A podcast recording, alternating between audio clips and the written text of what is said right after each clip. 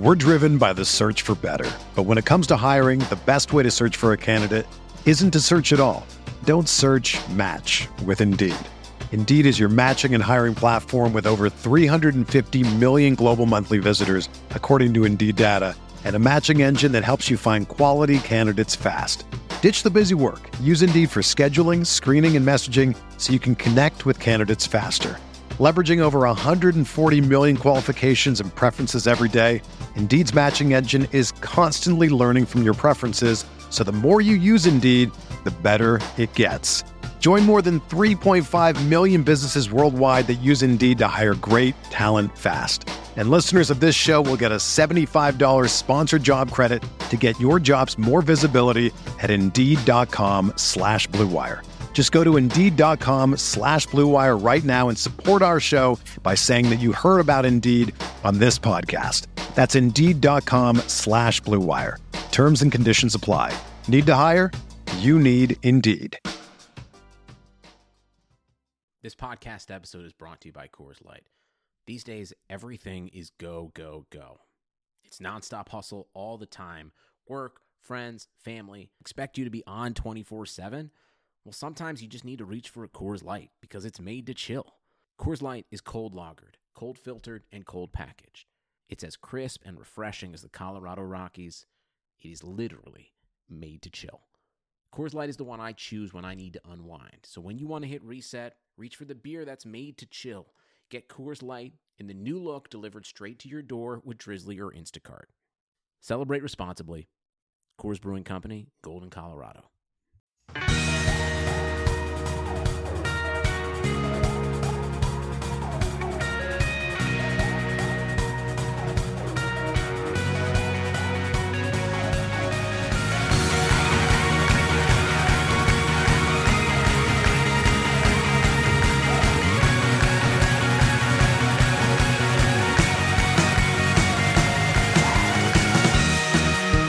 Welcome to the timeline of Phoenix Suns podcast. My name is Mike V. Hill. With me today, of course, is my co host, Sam Cooper. How are you doing? I've been better, Mike, after last night's loss, but I do have to say I'm doing uh, pretty well.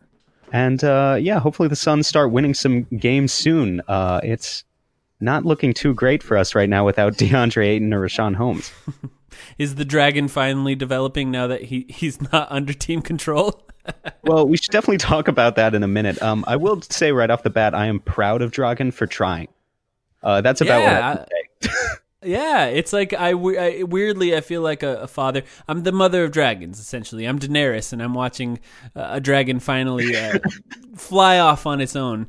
Um, we have some housekeeping right up front. For the first time ever, we're going to talk about ourselves right, up front on this podcast, and we finally did it. The Timeline Podcast is now a podcast and a YouTube channel. We finally created a YouTube channel. We've talked about it in the past. We asked for your feedback as fans of the show, and uh, a lot of people said that they would like it if we created a YouTube channel. So we finally did, uh, and with that, we've uploaded some of our previous videos that we created for Twitter. We call those our timeline skills breakdown videos. Um, there was one, of course, about TJ Warren's shooting. We did one in the past about DeAndre Ayton's passing. Those are there. But our very first YouTube video, because Twitter only allowed us to make videos two minutes and 20 seconds, our very first one is a 13 minute soliloquy that Sam created on the power forward problem that the Phoenix Suns are currently facing.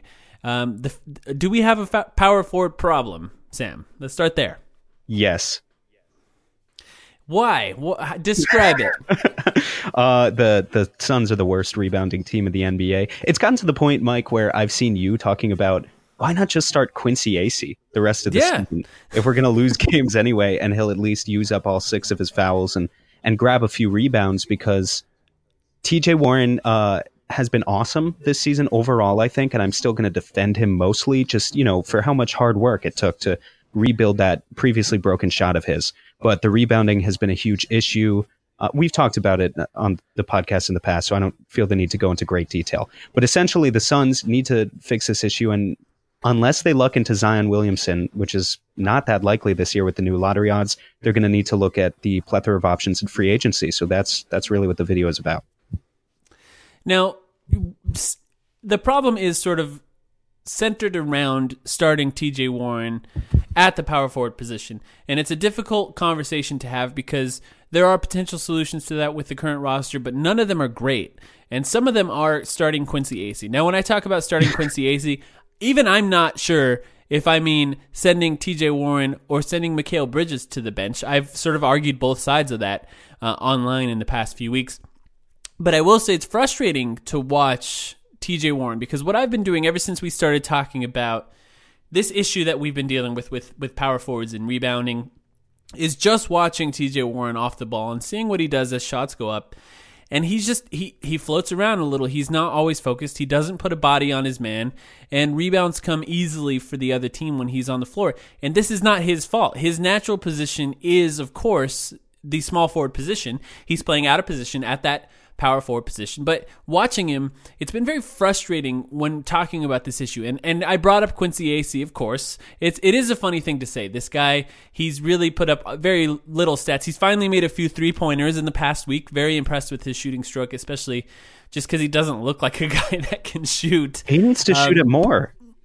I, I agree. At him last night. He, he, finally let a few fly, but there were still so many opportunities he had where he had a wide open shot and he just hesitated.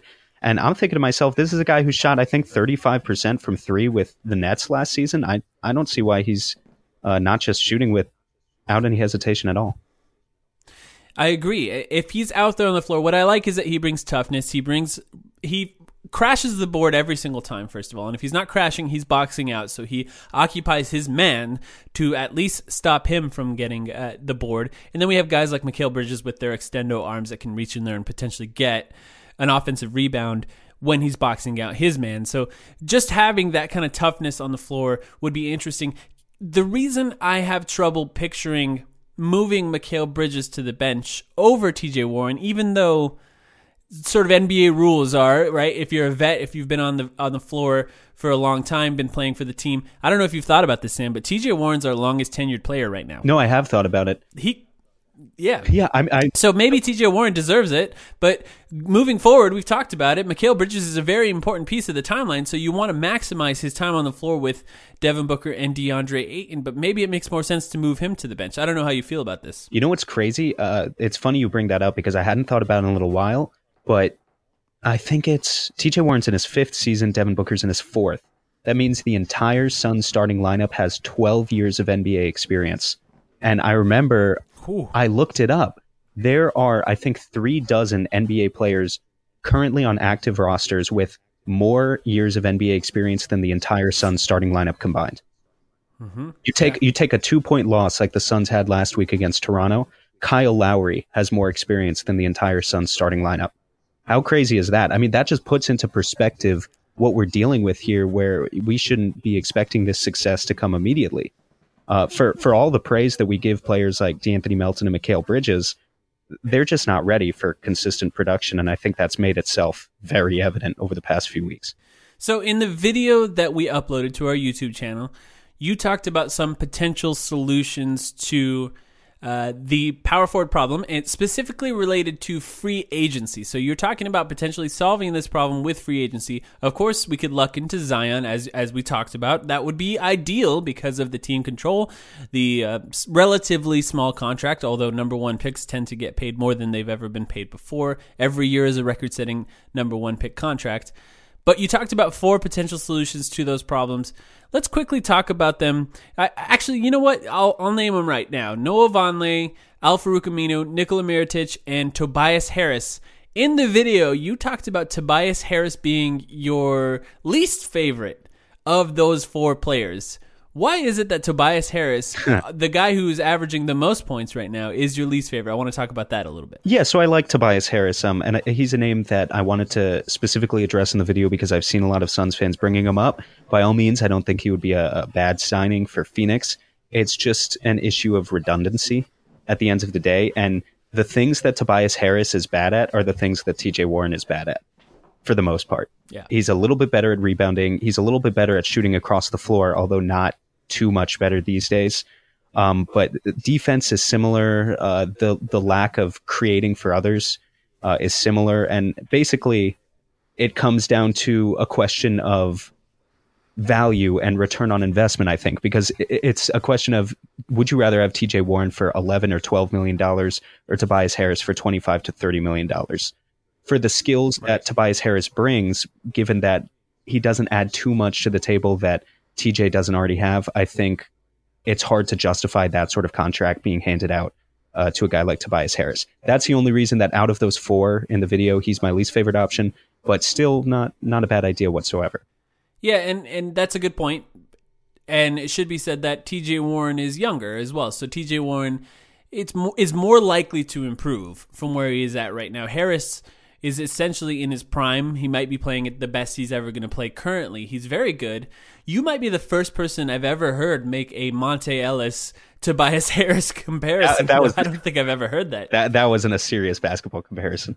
Only in the sense of course, Tobias of course. Harris have it all on offense. That's all I meant. But one of the things I want to bring up about the video too is because Mike, I know you're a guy who's been really down on. We were just talking about it just last episode. Really down on the concept of bringing more veterans into this team. Uh, we talk about players fitting the timeline, and I think these four players, even if they don't sound that exciting to uh, mm-hmm. guys listening at home, are players who can potentially fit the timeline. None of them are over the age of 28. So this is not like a Tyson Chandler or Trevor Ariza 33 year old signing that we're talking yeah. about here. Even Mirotic and, and Aminu and Harris, the guys on the older end of the spectrum, are in the 26 to 28 range. And then you've got a guy like Noah Vonleh who's right. 23. So that's like real untapped potential territory there in terms of what he might become in the next few years. Yeah, it's a very interesting video. You make the case for each of these guys and you talk about how they could fit with the Phoenix Suns. Tobias Harris, I do have one thing I wanted to say about Harris. Uh, you were trying to draw comparisons to his game. One guy I think Tobias Harris is relatively similar to, maybe up until this season, is actually Devin Booker offensively. He he had a very he has a very similar game. He kind of moves side to side in similar ways. He can shoot throughout the floor. Similarly, he can attack the basket. Similarly, I think this year the development in Devin Booker's game in the playmaking area is, I think, the difference between yeah. Tobias Harris and Devin Booker now, of course. But I think very similar games in the past. If, for those of you who don't watch a lot of Tobias Harris, he's kind of like Booker. Maybe maybe not as lethal, um, but very efficient this year. Now, one thing I do want to talk about though, Noah Vonleh quickly it's very interesting. You mentioned he's an unrestricted free agent. I did not realize this. What happened with Vonleh? How come? How is he flying under the radar like this? And, and what makes you think he would be a good fit with the Phoenix Suns? He flew under the radar because he sucked. Frankly, I, I mentioned this is his fourth team in five years. So he was one of the situations where it came to the end of his contract, um, his four-year rookie contract after he was a former top ten pick with I don't even remember who was it. Charlotte that he was drafted by, or he was with Portland at one point. I don't remember which one drafted him, but he came to the end of his contract, and all he could find was Portland, I believe. All he could find was a one-year deal with the Knicks. Portland, thank you. Um, and he's he's been killing it this season, just defensively. Offensively, he doesn't provide much. He's basically going to be a spot-up shooter and a, a rim runner. Gives you a little bit of dunking. Um, he might try to create for himself a little bit in the post. You shouldn't let him do that too much. Uh, it'll be a little bit like Miles Plumlee hook shots, if you remember those from a few years ago. Uh, right. But defensively, he's a really exciting player that I think could fit really well if you want to continue this trend of of grabbing guys with these great wingspans who are switchable defenders and just throwing them around Devin Booker and DeAndre Ayton. He really does nothing to ease Devin Booker's offensive load uh, in terms of how much he has to carry the team. Uh, but defensively, you throw out a lineup with De'Anthony Melton at point, Mikal Bridges on the wing, and Noah Vonleh down low. And even if you've got two subpar defenders and DeAndre Ayton and Devin Booker around them, that team's going to play some good defense. And Vonleh has the potential to be the cheapest of these four, I would say. Now, of course, he is the youngest, which could inflate his value, but the fact that he's really only has one good season under his belt means that whatever general manager does take a risk on him is taking a risk, just just by the nature of not being sure that it is sustainable over time. Do you think a player like Vonleh the way he's been playing lately is sustainable. You talk about it in the video. Of course, his defense is really great. His shooting has been good. You made a bit of a comparison that Knicks fans like to make to Draymond Green, which interestingly, in our last episode, I was talking about the reasons why Draymond Green himself would be a bad fit for the team, and that as a team, we should be looking and scouting for who would potentially be the next Draymond Green. Now, I don't want to put that kind of pressure on Vonleh because he doesn't have those playmaking abilities. exactly. But I mean, do you think that do you think that it's sustainable for him just based on what you've seen? I think this current level of play is sustainable. I think it's it's impressive what he's doing given the type of core that he's dealing with. He's currently playing on a New York Knicks team whose first option scorer is a relatively inefficient Tim Hardaway Jr. I usually tend to not like using the phrase empty points.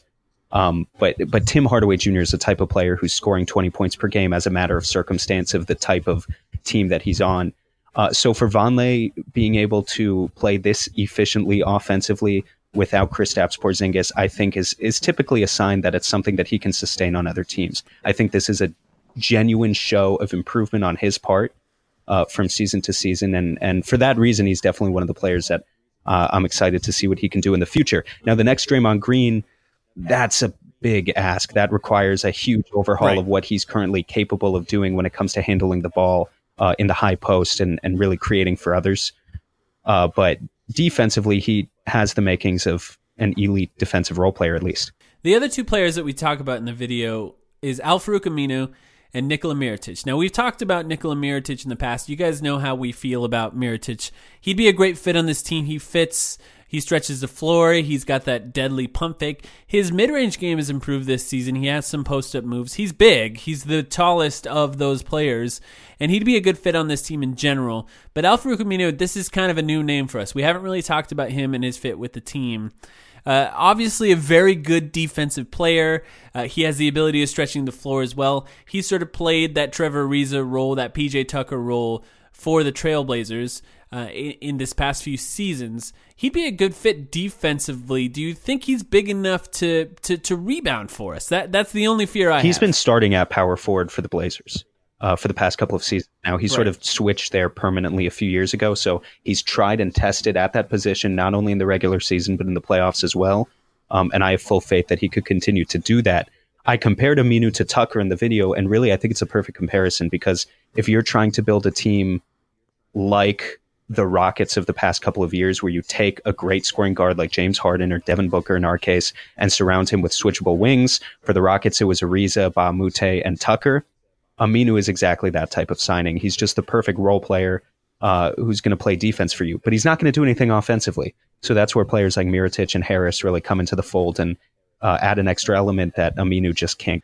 Now, let's say that not taking contracts into account, these four guys, Noah Vonleh, Al-Farouq Aminu, Nikola Mirotic, and Tobias Harris, which one do you think is the best fit for the Phoenix Suns going forward? Now, I will talk about mine first. My initial reaction, of course, when looking at these four players is to automatically lean towards the youngest of the four uh, with Noah Vonleh because Noah Vonleh, he's got potential to grow the most and get better or uh, show the most sustained improvement over the course of his career, whereas guys like Aminu, Mirotic, and Harris are likely playing at the peak of their powers.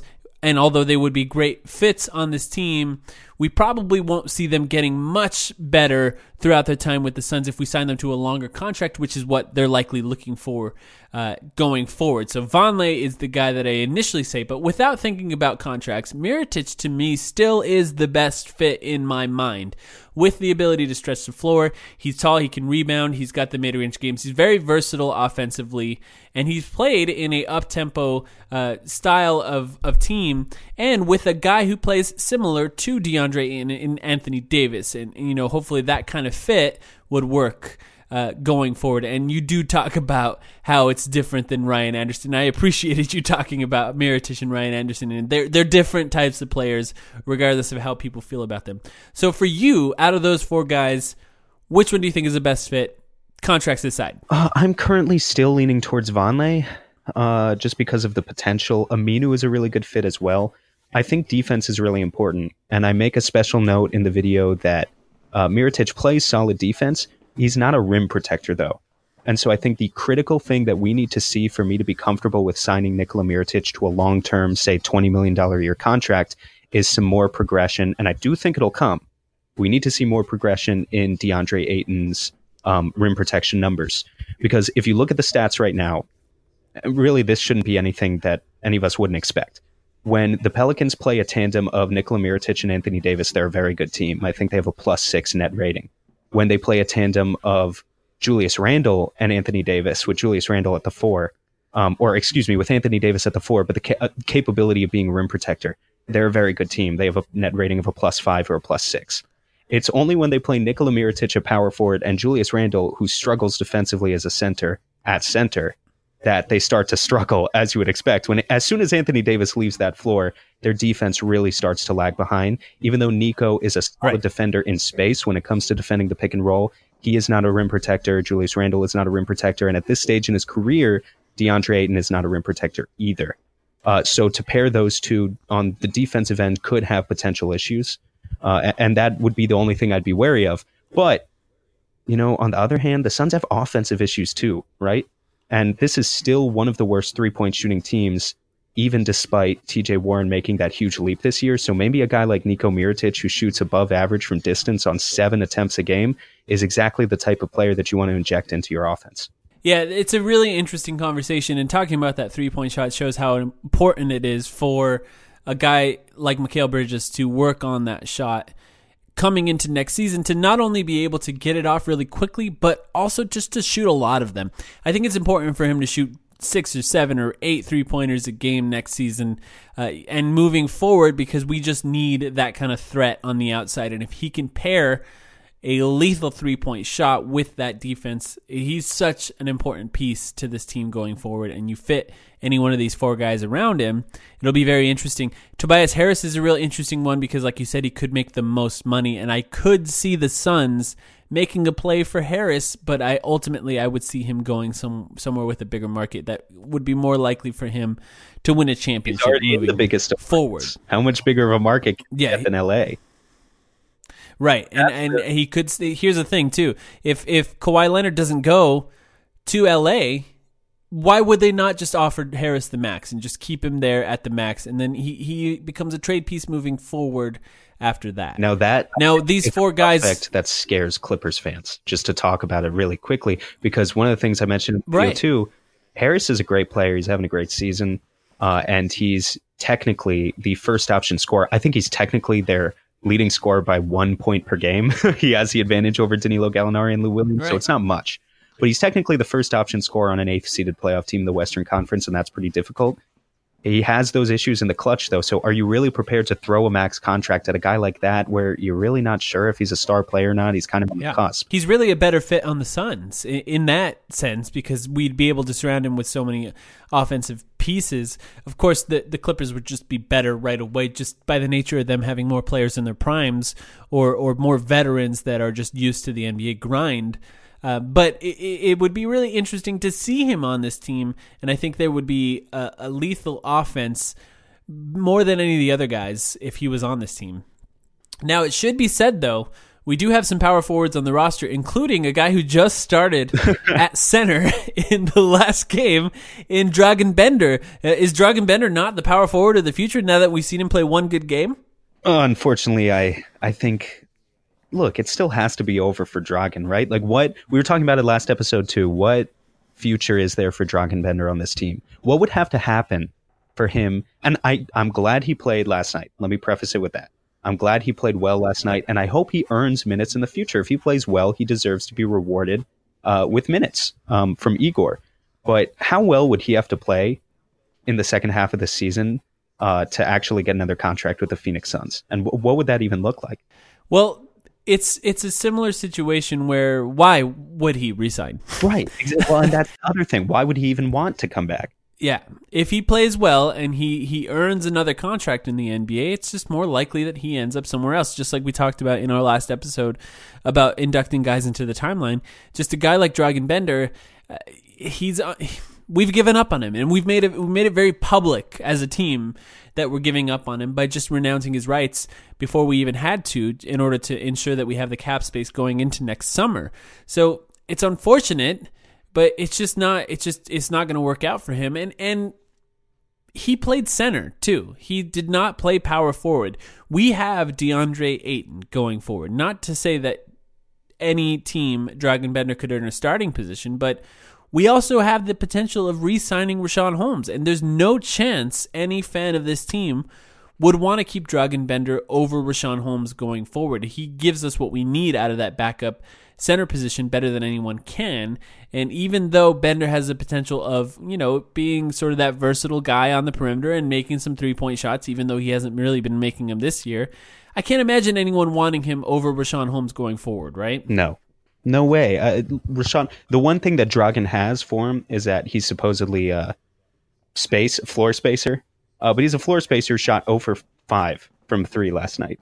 Let's make that clear. So he, you know, he still struggles to get the right amount of lift on a shot at a lot of critical moments, and just in every other sense of the game, Richaun Holmes blows Dragon Bender out of the water. And I just want to give a shout out to Ryan, the guy who runs the Suns Reddit Twitter account. I don't know if you saw this, but he had a great thread about Dragan Bender using gifs of the dragon in Game of Thrones, talking about it dying and coming back to life and then ending up on the Spurs which of course is the White Walkers and the Ice Dragon in Game of Thrones. And this is the likely scenario with Dragan Bender. Have you seen Game of Zones, the the Bleacher Report Game of oh, Thrones? Oh yeah. Yeah. So I mean they make the same comparison with the Spurs in that one and it's just perfect. Exactly, exactly. So shout out to that. That's a perfect example, and that's li- that's the likely scenario going forward. Is that Dragon Bender he flames out here and ends up on another team, and if he does well, he does well. Good for him. It is the risk that you take drafting a guy that's so young, one of the youngest guys drafted, uh, and and you know he could still improve. It's possible. I don't think it's going to happen. Do you think? Do you think it's possible that he does improve somewhere else next season? Totally. He's twenty one.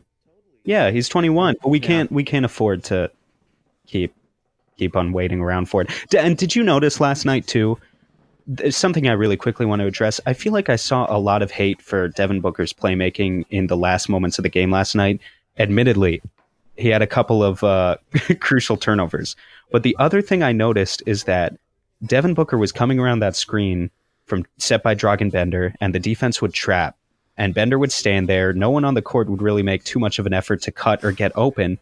And really, all game, not just in the final minutes of the fourth quarter, but all game, you could tell Devin Booker had Dragon Bender open for a pick and pop three point opportunity on the wing plenty of times, and he does not trust him to take that shot. He don't want it. He, he does not. he doesn't want it anyway. He does not trust him to take that shot. He could have Dragan Bender could have shot 15 threes last night with the amount of open looks he had. He only took five and he missed all five because Devin Booker was not really looking for him because he realized that that's not really as efficient of a scoring opportunity as we as Suns fans would like to think it to be. I saw a lot of people shitting on the concept of, you know, Devin Booker with his late game heroics playing point guard last night. But one game before that, where were those people when Devin Booker had 11 assists, 32 points, right. and no turnovers? So, you know, a big part of that is about the types of players that you're surrounded with. Just because Dragan spaces the floor literally, uh, you know, or, or technically, doesn't mean that he actually really has the ability to shoot that shot to the point where his teammates trust him. Devin Booker had a full season of passing to Dragan Bender on the three point line last year, and, and Bender didn't necessarily take uh, full advantage of those opportunities.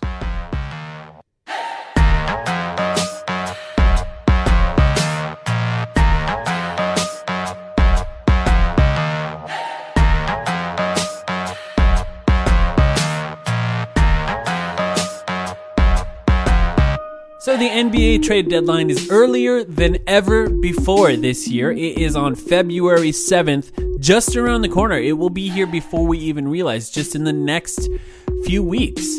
So we're going to talk a little bit about that trade deadline. We're going to talk about what we expect the Suns to do, what we want them to do. But one thing I want to talk about is actual trade value. So Bill Simmons has made a living writing about trade value for the entire NBA. And what he does is he details who has the most trade value in the NBA, and usually the top 30, top 40, top 50 players. Now it's some big State Farm funded, I don't know, weird website uh, where Luka Doncic is like moving close to the number one spot in his mind uh, because, of course, he reminds him of his favorite player ever in Larry Bird. Oh. Uh, Whoops. you know what's funny? there's a subreddit there's a subreddit about uh, Bill Simmons and they talk about how he mentions Jayson Tatum on every podcast and I cannot help but notice that no matter who he's talking with he compares their career to, to Jayson Tatum. And it really is remarkable that he finds the ability of shoving Jayson Tatum into any conversation. He could be talking to anyone, literally an actress, an actor, and he'll say, you know what? You had this stretch of movies that you were in and uh, blah, blah, blah, blah. Really great stretch of your career. You know what it reminds me of? Jayson Tatum. it really is a remarkable skill. It is remarkable. So he talks about uh, trade value, though, and I, I do want to talk about trade value a little bit because what's interesting about trade value is is that contracts matter, uh, age matter, and potential matters. Those are the three most important things in trade value, and what that means a lot of times is that your best player on the court is not always the player that has the most value on the trade market. So, with our team, the obvious question is is Devin Booker the player on the team with the highest trade value? What do you think, Sam? That is a fantastic question that I go back and forth on every day because at the core of it, here's the thing. DeAndre Ayton, anytime you draft a guy, you have the potential for nine years of team control. They're four years on the rookie contract plus a five year max extension. So Devin Booker right now has already played three seasons. So we're looking at, fi- we have to compare five and a half more seasons of Devin Booker being under Suns team control versus eight and a half years of DeAndre Ayton. Don't we think that given the tremendous start to DeAndre Ayton's career that he's had so far, he'll be at the point in a few years where you'd take eight and a half years of DeAndre Ayton over five and a half years of Devin Booker if you had to? I'm willing to say yes, and, and so I think you could probably convince me that DeAndre Ayton is actually the guy with more trade value, just technically, uh, than Devin Booker right now. This might be boring, but I agree with that. I actually think that Ayton has more trade value on the market. It's just Devin Booker's contract kicks in next year, and he's going to be one of the highest paid players at his age and in his contract range in the NBA, and and that alone makes it harder to trade him. And not I'm not saying we should trade anyone, but it should be the question should be brought up: Is anyone on this team untouchable? And should anyone on this team be untouchable on the trade market? Going forward. My first impression is just no, everyone should be available, and that includes Devin Booker. I'm not saying I would trade Devin Booker, but I think that uh, there is a case to be made if, with the right offer if it comes. Maybe you do move Devin Booker, and I don't think anyone will because he means more to the Suns than he would mean to any other team. So I think there's no chance he does get moved. But just on paper, do you think anyone should be untouchable on no. this team? And well, and it's important. So no is my answer. It's important to mention that the whole concept behind Bill Simmons' trade piece here, his trade value column, is that you have a ranking of these players, and then anyone who's above a certain player means that you'll at least pick up the phone and think about it, right? So like Devin Devin Booker is Right. ranked as the 18th most attractive trade value player in the NBA. That means, and I could read off all the names if Suns fans are interested. Maybe it'll make you, uh, maybe you'll agree. Maybe you'll just get really angry. I think at some of these names you'd probably get really angry. But it would mean that for the 17 names ahead of him, if those players are available, you're at least going to think about trading Devin Booker. You would at least think about it because you would at least think that a one for one swap, you're probably getting a better value in the long run in terms of your investment when you factor in things like age and potential and contract uh, comparing Booker to those players. That's the entire. And and by the way, when you do that, just to talk about Bill's piece for for one more minute, there are some really interesting scenarios here. Like he's got a rookie like Shai Gilgeous-Alexander, where again the concept is you've got nine years of team control of this guy who's had a pretty interesting rookie year, even if he's not necessarily tearing it up to the point where he's first team all rookie yet. Uh, he's got a guy like Shai Gilgeous-Alexander is having more trade value than Paul George, who's in the middle of his career with three more years left on his contract. Does that really sound right? That like if the Thunder called up the Clippers about a Paul George for Shai Gilgeous-Alexander swap, the Clippers would say no. Does that does that seem right? the Clippers are the Clippers are so desperate for a star. They would they would do that in a heartbeat and there's no way. There's absolutely no way OKC would accept that. But that's I think what makes it interesting and, and those are the flaws. I mean def, I mean just looking at Bill Simmons' column as a whole, there's a bunch of flaws in it. It's not a perfect system and I still think it's interesting, but that's not something I think. eith- You know, of course, the Clippers would do it. There's just no way OKC would do it. Paul George is the more valuable player, just period. And I don't care what he's making. He's been absolutely incredible. And Shai is going to be good for the record, but I don't know. That's that's kind of insane. Now, Devin Booker, though, would you trade? I'm going to throw some at you, Suns fans. Fuck. Forgive me. This is all a game here. We're not actually trading your favorite player. But would you trade Devin Booker for Yes. Ben Ben Simmons? No. Bill Simmons, yes. ben Simmons, no. You have to build around players that can shoot. You have to, I, that's not necessary. You have to build around guards that can shoot. Okay, okay, Okay, and he's not a guard, but you know what I mean. You have to you have to mm-hmm. build around playmakers. People who initiate your offense have to shoot. I do not have faith that Ben Simmons is ever going to develop that ability. It's a clear no. Would you trade him for Anthony Davis? If you let's say Are we we'll, we'll in use we'll use both value? we'll we'll use both options here. Anthony Davis, say you have the inside scoop that he's willing to stay on the Suns. Not that that would ever happen. But maybe also let's also say you don't have that reassurance. Would you trade him for Anthony Davis? Anthony Davis clearly Okay. a better player. Well, yeah, but if you don't have, okay, so on the one hand, these feel silly. You don't want to always overvalue the younger player because that's how you end up not trading Josh Jackson for Kyrie Irving, and Right. whew, that's looking like quite the decision we made. But um, overall, I'd still say no. Uh, if I don't have the assurance that Anthony Davis is going to resign, he's only got one year left on his contract. Uh, you just can't afford to do that.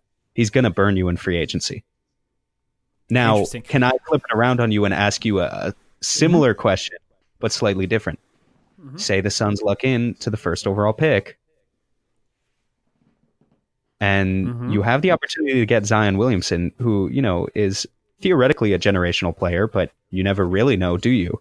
You could have nine years of team control of Zion Williamson, or you can have one year guaranteed of Anthony Davis, the best big man in the NBA, and have one full season. Uh, this assumes, of course, that the Pelicans are willing to accept the trade offer. But if the Suns have the opportunity to take Zion, they could build a better package for fuck Bill Simmons for a second with all his talk about the Celtics trying to make a play for you know Anthony Davis with some potpourri of garbage like you know Jaylen Brown and Marcus Smart and you know even Jayson Tatum. If the Suns have Zion Williamson in their grasp, they could make the best package for Anthony Davis, no doubt. So if you could have a full season to commit to of a big three of Devin Booker, Anthony Davis, and DeAndre Ayton, and you try to use that to gain enough momentum that you convince Davis to re-sign with you after that, is that worth rolling the dice on? Or do you just take Zion and, and run with it? Yeah, if I was the Suns, I would take Zion and run with it. No question. Absolutely no question. Because of the question. potential. No question. Because here's the thing, rookies don't win. I know this might be a little bit impatient, and I'm not even necessarily saying we should do it because nine years is a hell of a lot more than one year if Anthony Davis decides to dart. But Anthony Davis should bring you immediate success. If the Suns have a big three next year of Anthony Davis alongside DeAndre Ayton and Devin Booker, and they're still losing games, that's how you know, assuming that there are no injuries Right. if they're still losing games and they are not a top four or five team in the Western Conference, you know that it's not working out. Devin Booker's not your guy. DeAndre Ayton's not your guy. If you're still losing games with that big three, then you can just blow it up right there and give up on the rebuild, start the timeline all over again. You can skip all the years of waiting out to see if it ever accumulates to something because if you continue to lose games with that big three, it won't. I completely agree with that. But on the sides of if you're trying to measure the likelihood of Zion Williamson being a star compared to the likelihood of Anthony Davis staying on the team going forward after he signed with Klutch and clearly wants to play in Los Angeles, I don't want to trade our future for a guy who could leave and play for the Lakers and then we end up with absolutely nothing moving forward. Now, I do have another one to throw at you though. Uh, We're gonna trade off. this is this is our game to try and trade for Anthony Davis here. But say the Suns end up with Zion Williamson as our pick, or maybe not, regardless, and we have the potential of solving the point guard problem one way or another.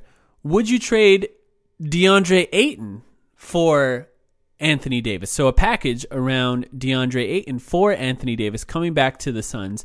And then you could potentially have a core moving forward with Devin Booker, Zion Williamson, whoever that draft pick is, and Anthony Davis. And the risk, of course, would be keeping Anthony Davis. This uh, this is under the assumption that there's no guarantee, of course, that he would stay moving forward.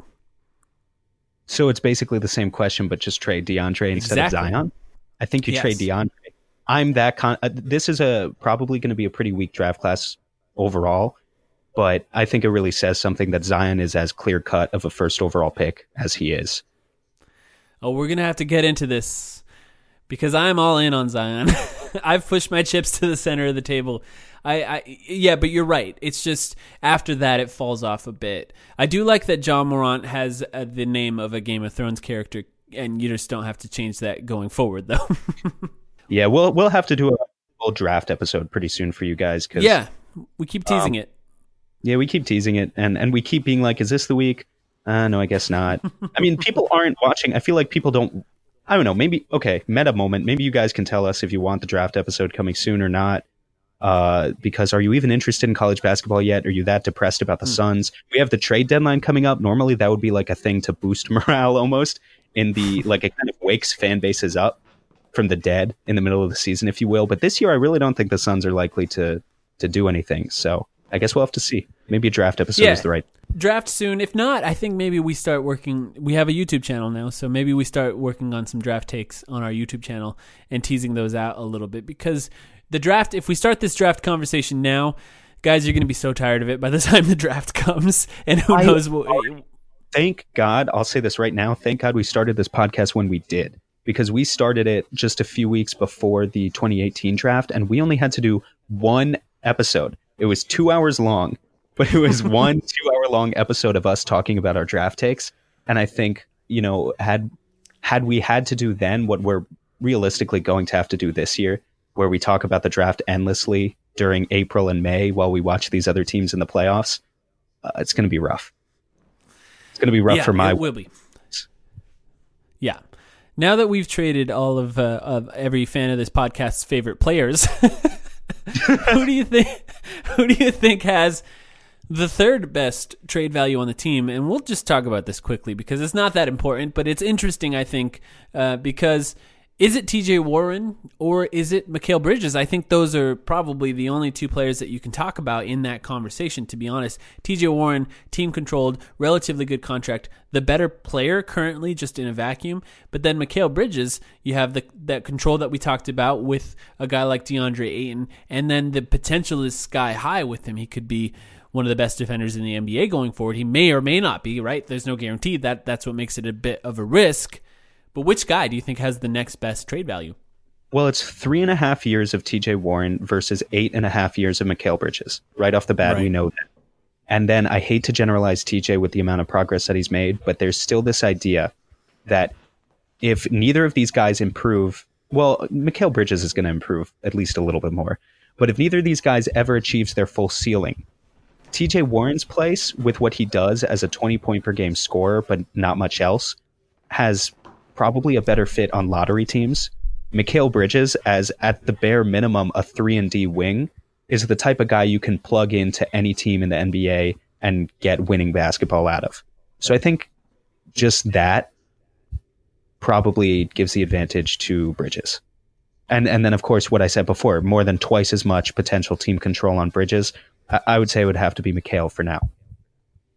If the Suns ever move players for a star, we always talk about that star player, that star trade that the Suns have been trying to make for years. The, to me, the most likely player of our court to be involved in that trade is Mikal Bridges because he's got such high potential. And if you're trading for a star, you have to give up something of value. And that means that uh, he's probably going to be that guy.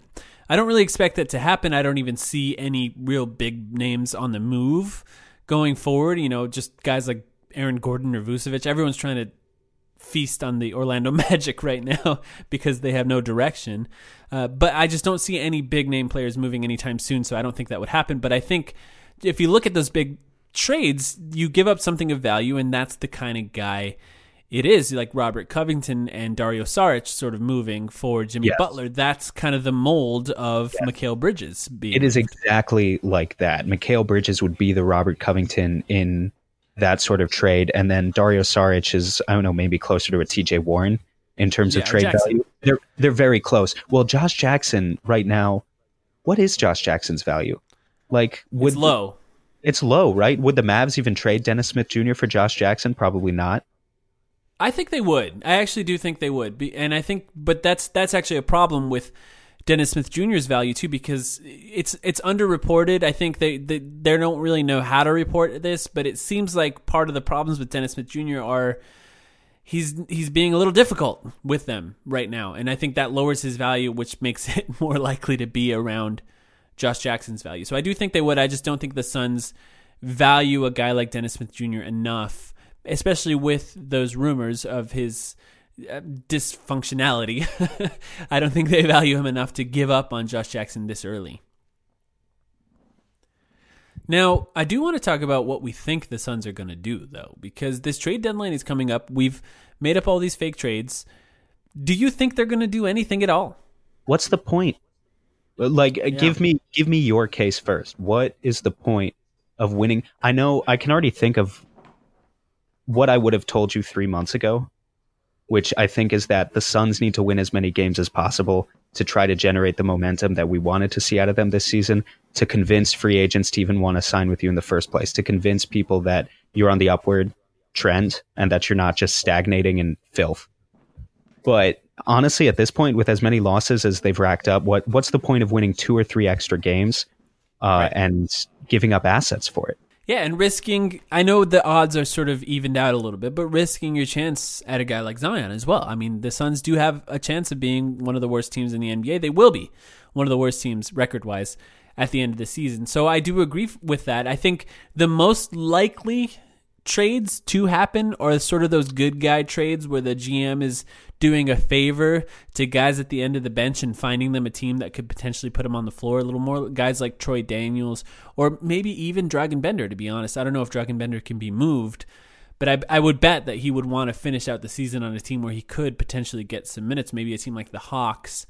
Now, one thing that is a potential uh, going forward, and, and maybe nobody wants him, but Ryan Anderson, do you think the Suns try to move that Ryan Anderson contract maybe by attaching another asset like the Bucks pick and finding a team that is going to be tanking for a few years like say the Atlanta Hawks again as an example and giving them a pick in the Bucks pick and saying, "Can you just take Ryan Anderson off our books? I know you're not going to sign any big name free agents going forward. You'll have him next year. You can move him as a expiring contract next year and you get an extra draft pick." Do you think any team would bite on that? Yeah, potentially. I'd have to do a little bit of research into which teams. I know more teams have cap space this year, but I'd have to look, uh, really dig into the numbers a little bit and see which teams have how much cap space and sort of try to evaluate their situations. Uh, for the yeah. Suns, I don't know. I mean, you can waive and stretch Anderson this offseason, as we've talked about doing, and then you'd mm-hmm. have about, uh, I think it's a five to six million dollar cap hit on your hands for the next several years. If I'm remembering correctly, I need to look into that yeah. as well. I didn't, didn't I think look. it's just over five million. Yeah. So is is incurring that sort of fee that you pay for a few years is that worth giving up a draft pick? If it's the Bucks pick, maybe. Yeah, that's the only one I could think of. something that I keep thinking about, Mike, is just the number of uh, sort of late first round picks and second round picks that the Suns have squandered in the past several years. Think about all these teams that sort of do jump into contender status, and a lot of them hit. Mm-hmm. Um, or sorry, a lot of them miss on their top picks, just as the Suns have done. You draft your Dragan Benders and your Marquese Chriss's. Um, in the case of Philly, they had plenty of misses at the top. But usually, if you're really going to become a good team, you got to get at least one or two good prospects in the second round. And so far, the Suns have De'Anthony Melton and Elie Okobo right now, but so far they haven't really gotten any types of those guys yet to to really comfortably add to their timeline. Yeah, I mean, if you think about it, Robert Covington and Dario Saric got the 76ers Jimmy Butler. And those weren't their top picks in those drafts. I mean, Dario Saric was picked pretty high, but those guys were pretty late picks compared to a lot of their the process, if you will.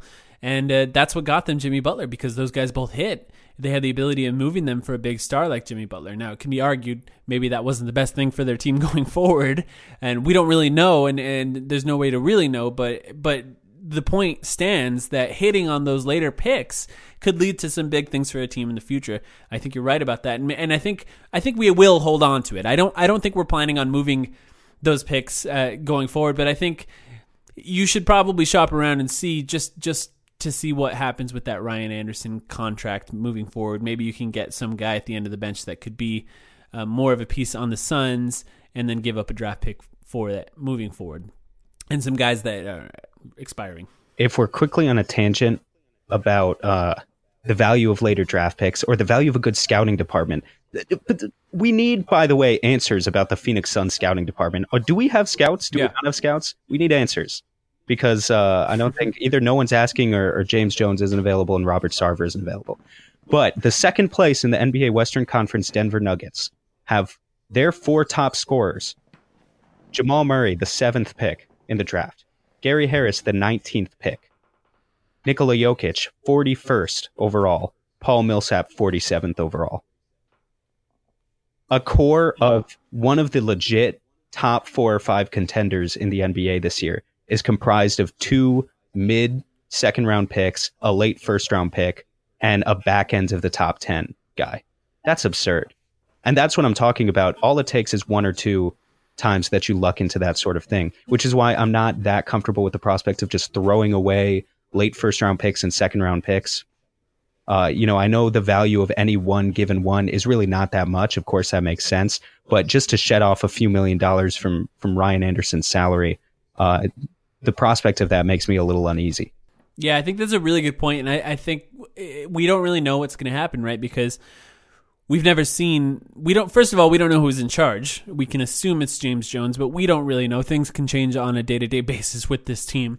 And if it is James Jones, we don't really know what his tendencies are because this is all new to him too. So we're going to learn a lot about him, I think, in this trade deadline, and uh, and we'll see if uh, that could mean whether or not he keeps his job going forward. We know how volatile Robert Sarver can be, so it might just be a test that proves his worth, and that's my biggest fear. It seems, based on what I've seen, that they're more willing to admit that this team needs to improve in the offseason more than during this season. And based on the quotes going forward, I think that's the most likely scenario. And if I had to pick a player that's the most likely to be moved, it would be Troy Daniels, I would say, just because he's a great shooter and he sort of deserves to be on a team with minutes. I don't really think it makes sense that he's not here. But I would bet his agent is sort of knocking on the door of James Jones and saying, find my guy a team.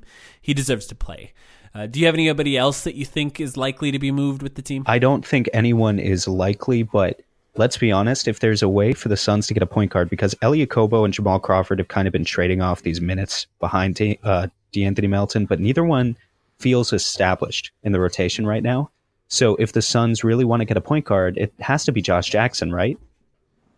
I, I don't think. Yeah. I mean, it, look, it could be TJ Warren too, theoretically.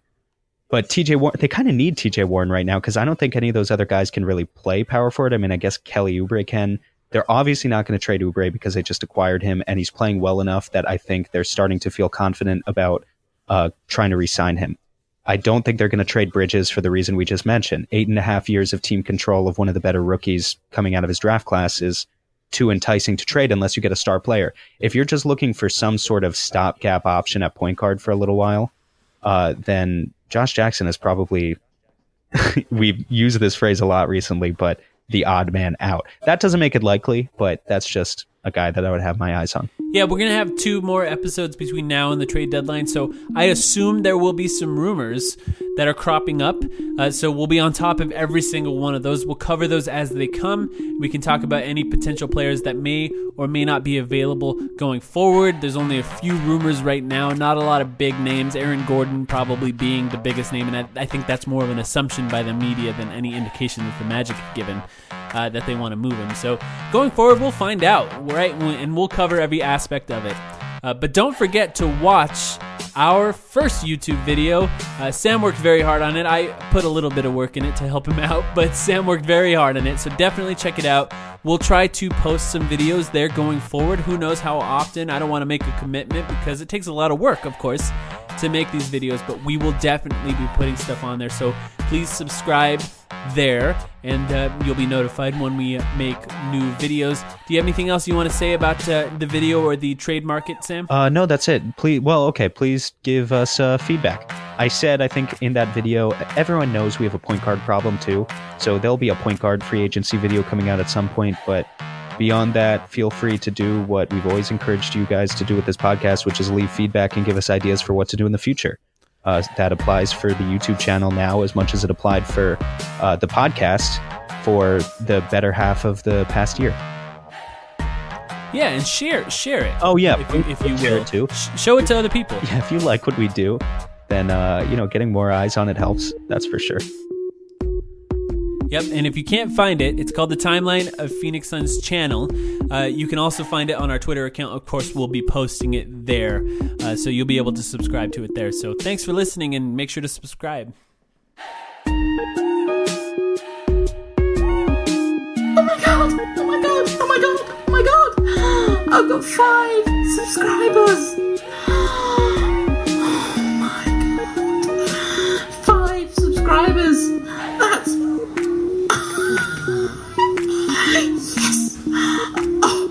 That's so amazing. It's like five subscribers is such a huge milestone on, on, on YouTube. And I've made it! Yes! Oh, thank you everyone for subscribing. I love you all so much. Thank you. Um, and and wow, I just don't know what to do. Uh, what do other people do when they get five uh, subscribers? Um, um, um, I could write all their names on on the wall, uh, on post-its. Um, um, um, um, um, paper chains. I can make paper chains. I saw someone do that. Um, I could just name you each individually, one by one. I could just blurt out all your names. I could write them on the screen, do them all as a big, big scrolly thing. Oh, wow! I just can't believe it. Five subscribers!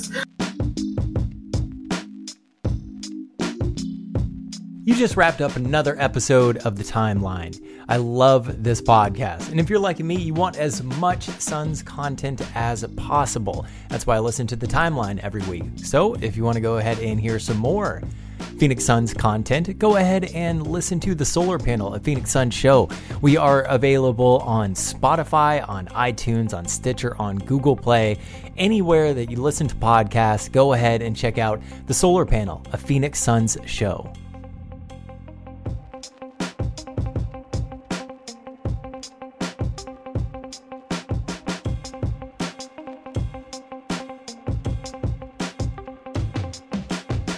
Sugar Ray Leonard, Roberto Duran, Marvelous Marvin Hagler, and Thomas Hearns.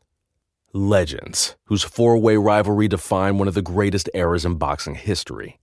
Relive their decade of dominance in the new Showtime sports documentary, The Kings, a four part series premiering Sunday, June 6th, only on Showtime.